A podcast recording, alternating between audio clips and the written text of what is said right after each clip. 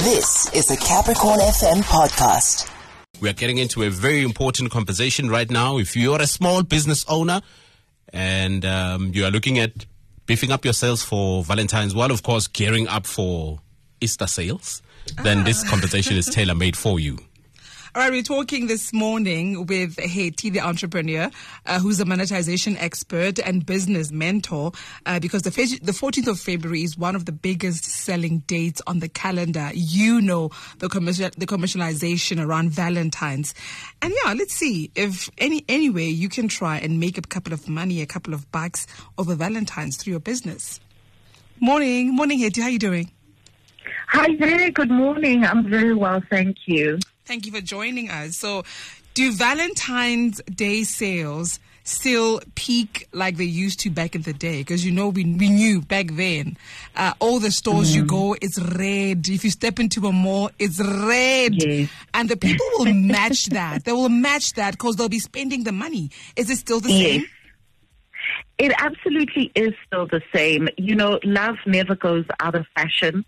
There are people falling in love every day. There are people wanting to declare their love every day. So it certainly is as big as it used to be. And what we've actually seen is that with the growth of social media, it's even bigger because people then want to display what they did on Valentine's Day to their followers and their audience. So it definitely is still very relevant.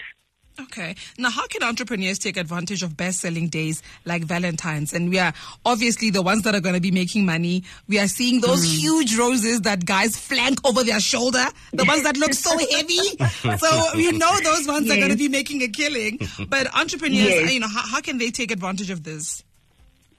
You know, as an entrepreneur, it's always important to look at your business and find out where it fits into the spectrum. So you might not necessarily be a florist, but you might be a fashion designer. Have you looked at the different ways in which you can position to be able to say to couples, hey, what are you wearing on this special day? Do you want to surprise your significant other with matching outfits? You really want to be able to look and say, how do I plug into this excitement, into this trend? Are you a makeup artist? Hey, come, let's give you a makeover for Valentine's Day and make it extra special. So sometimes we often look at what is typically offered on the day without actually looking to say, based on what I offer, is there a way that I can play into this so that I can also be able to gain a bit of visibility for my business? Okay. But where we are right now, it's Monday, it's the 12th of February. Is it too late to start marketing my Valentine's Day specials? You know, if you haven't yet done any marketing up until this point, what I would advise is go into your database of already existing customers. These are people that have bought from you before. These are people who love your product or your service. They're already sold out on what you do. Dig into your already existing database because you've got their contact details to tell them about your offer. Have some form of a referral system. Hey, I've got this Valentine's Day offer, and if you refer a friend, I will give you a free gift or 10% off. Sometimes we feel as though it's too late. If people don't know I exist, then they don't know. But we often forget to look at what we already have at our disposal and leverage. Yeah.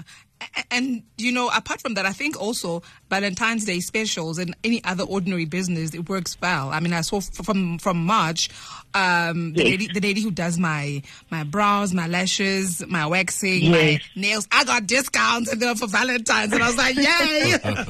That's brilliant. That's brilliant. I love that so much. And, you know, the other thing that we need to kind of expand on is Valentine's is all about love.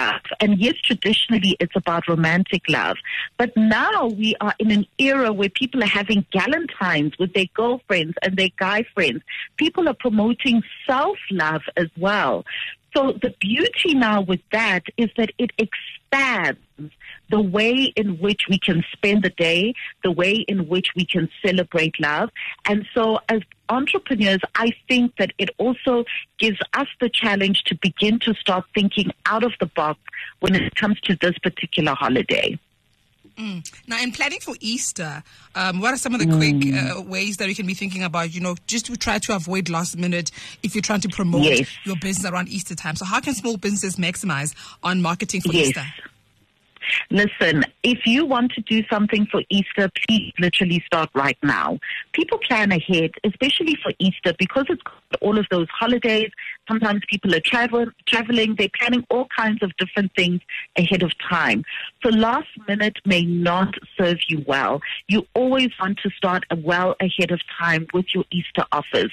Think about what are you going to be posting on social media? What email campaigns are you going to run? What ads are you going to run? What newsletters are you going to put out? What WhatsApp broadcast messages are you going to do? Just really think about the different ways you're going to promote it. I often say the longer the runway, the greater the results. You know, before a plane takes off, when it builds up momentum and picks up speed, that is when you're short of really good takeoff. So leverage the time that we have now to ensure that you take off in Easter. Great, beautiful. Let's hope that, you know, all the lovers out there take advantage of this, and the business, the entrepreneurs as well, and to see how they can maximize on the sales around Valentine's Day. Hetty, the entrepreneur, monetization expert, and business mentor. Thank you. That was a Capricorn FM podcast. For more podcasts, visit capricornfm.co.za.